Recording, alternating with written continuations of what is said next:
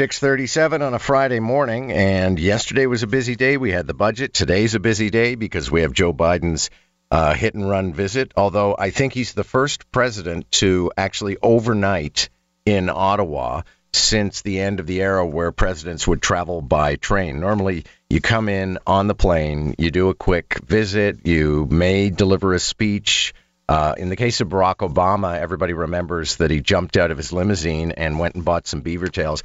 I don't think Joe Biden's going to do that. You know, I don't buy into the idea that Joe Biden is a senile old dawdler, but I also don't think he's about to jump out of a limousine and run through the market in in Ottawa. But uh, interesting visit. He arrived at about 6:30 last night. Had a uh, conversation that looked extraordinarily boring with the governor general then went for a private dinner at Rideau Cottage, which is where Justin Trudeau and Sophie Gregoire live now. Uh, overnighted, and today he'll be on Parliament Hill for meetings with the Prime Minister, with the Cabinet. There will be a 10 minute pull aside with the Leader of the Opposition, and then there will be a speech that'll probably run about 50 minutes. But here's somebody who knows way more about this than I do. Uh, Vassy Kapelos, who's the host of the Vassy Kapelos Show, is here. Good morning. Thanks for getting up early. My pleasure, John. Welcome to Ottawa. Uh, thank you very much. Well, let me ask you actually, because uh, I've been reporting to some of our talk radio stations on the network, and they've been asking me what's the vibe in Ottawa. And it's kind of mixed because, I mean, there's security everywhere, but it doesn't feel all that tense. I know that all of the sewer covers have been welded shut, but a lot of the citizens I talk to are just complaining about the fact that they can't drive anywhere. okay, yeah, that, I, I buy that. I think uh, I'm sort of living both lives. I sort of get to cover the pomp and circumstance for work, but then I have to get my kid to daycare in downtown Ottawa today, and I'm already filled with apprehension about that. I think the vibe is um, overall, uh, you know, one, one of excitement. I mean, Ottawa's a government town. Ottawa's a this is kind of uh, our claim to fame. This kind of stuff. Not a, I, I, I, I hesitate to say, but uh, I should admit, Ottawa is not the most exciting place on a normal day. So I think for 24 hours, if we have to deal with some road closures, it's it's not the end of the world. I saw some kind of cute videos of people I know who like lined up to see the motorcade and stuff. So there's, I think there's a bit of excitement, um, and I think also relief that this is going to be over by the end of tonight because it does, it does truly. It's hard to describe the degree to which the city is kind of locked down and the amount of security uh, that is present. I mean, there's so many different police forces so many different security forces. The the U.S. Uh, as well has sent there So it's it's a very different vibe than we're used to. But I, I think it's you know it's it doesn't happen that often. Well, and I also think that when it comes to security, they seem to have a fairly light touch, and that's probably lessons learned from the convoy protesters. But uh, most of the cops I came across last night were extraordinarily friendly. I mean, they were saying hi to me mm-hmm. at the mm-hmm. point where I thought, "Why do you watch CP24?" they probably do, and uh, yeah, they're they're super. Yeah, it's not like a ten. Oh my gosh, it's not even like during the convoy. Uh, you know the the, the feelings of uh, whatever side you were on. It's like it was not a pleasant environment to be around. There was a yeah. huge police presence and a tense one. This is not like that at all. Okay, so let's talk policy because that's the meat and potatoes of all of this. And uh, one of the big surprises, if not the biggest you know takeaway from this summit is already out of the bag that they've made some sort of a deal about the borders and uh, irregular migration, as we call it.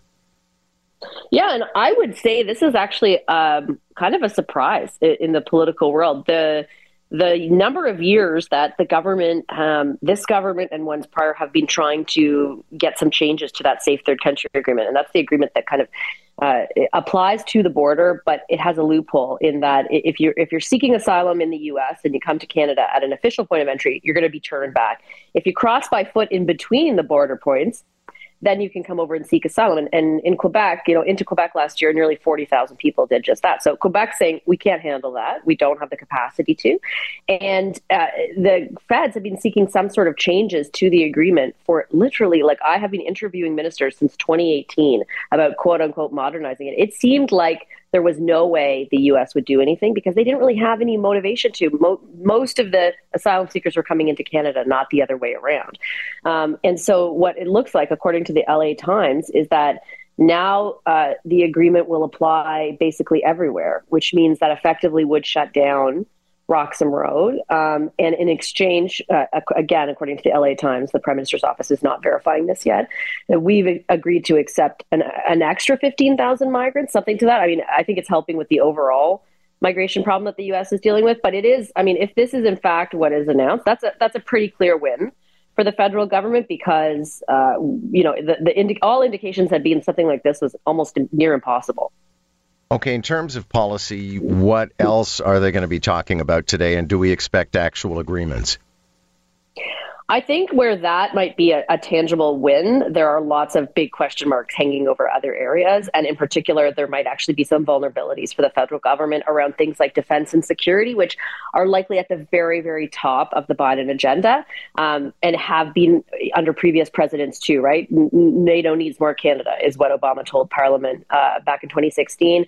I expect there to be a similar message today. The question for me is whether or not there will be tangible promises made. More money for NORAD beyond the $5 billion already announced, or what the U.S. really wants is them to spend that much faster than they have planned to. Will there be some announcement to that effect, or will it just be sort of the U.S. conveying that? I think also in the vein of defense and security, there's pressure on Canada from the US to do more in Haiti. We don't really have the military capacity to do it. So I'm really curious to see how uh, the prime minister navigates that one. Uh, so defense and security is really where I have my eyes on, and then the economy, right? Like the U.S. has completely restructured its industrial policy.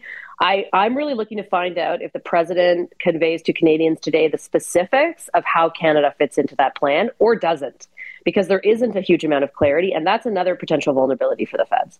And I would imagine the speech will feature the usual encomiums to this wonderful friendship between these two great countries. I think that's a guaranteed safe bet if you were to put some money on that one. I mean, that's not the end of the world. Uh, it's not not bad at a time when President Xi and President Putin are meeting that yes. allies like us talk about our t- talk about uh, you know our friendship and and the nature of our allyship. Not not the end of the world, but yes, there'll be a lot of that. I'm just I'm looking to see where that little line is that that let you know Obama had that that type of thing. Like what's what's what's the pressure point for the U.S.? What's the message they want to deliver outside of just you know rah rah? Okay, and am I going to see you today on the Hill? You bet you will. I'm going to be on. We'll have a. Um, I think I'm on for about eight thousand hours today, so we're going to have a, a, special show starting at one o'clock uh, to cover the the address and the media availability and everything. I really hope to see it in the foyer. Okay, I'll come and find you. Thanks a lot, Vassy. Good to have you on the show this morning. My pleasure, John. Anytime. Vassy Kapelos is host of the Vassy Kapelos Show, and of course, uh, she's a big TV star as well. I was actually watching Vassy's coverage of the arrival last night of Air Force One